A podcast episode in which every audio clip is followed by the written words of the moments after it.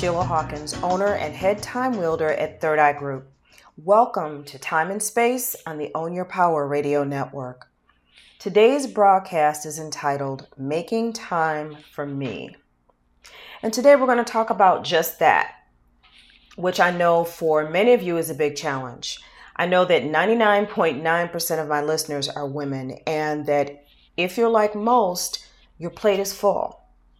There are a lot of things that get onto your calendar, but you aren't one of them, and that has to change. When you give yourself the time to do the things that you love or that you want to do without thinking about anything or anyone else, it actually makes the rest of your life work. If you want to be able to focus on all the things on your agenda, you've got to take care of you first.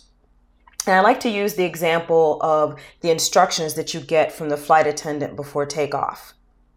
When it comes to that oxygen mask, you have to put yours on first. Then, after that's done, you help children or elders or anyone else who needs help with theirs. Your time, your me time, is like your oxygen mask. When I teach clients to plan, the first thing that we get into their calendar is their time to themselves, followed by time off from their business, and holidays don't count. Then we move on to add the project and other business related items. Giving this time to yourself is so important. So let me ask you, how long has it been since you had me time? And think about how you can get when you haven't done anything else but work. You can start to feel a bit stressed and even irritated. And sometimes you really don't even know what's going on. So instead of trying to squeeze in more time for work and family duties, make the time for you. It's essential to your health. That stress that you can feel produces cortisol. That can lead to weight gain and even heart problems.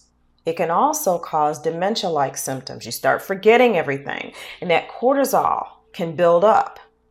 So, stress can overall impact your, your entire health. Now, furthermore, it's necessary for you to be at your best for your family, your friends, and your clients. Getting that me time contributes to you being the best that you can be. So, figure out what you want to do. Start with what you like to do. Choose an activity and schedule it once a week. You can also consider adding time at the beginning or the end of your day that's just for you. And as time goes on, you'll find that you want to add some additional times. So as you plan each week, get your me time in there first. If you find that you just can't seem to make yourself schedule that time, you might want to ask yourself if there's something else going on around your self worth.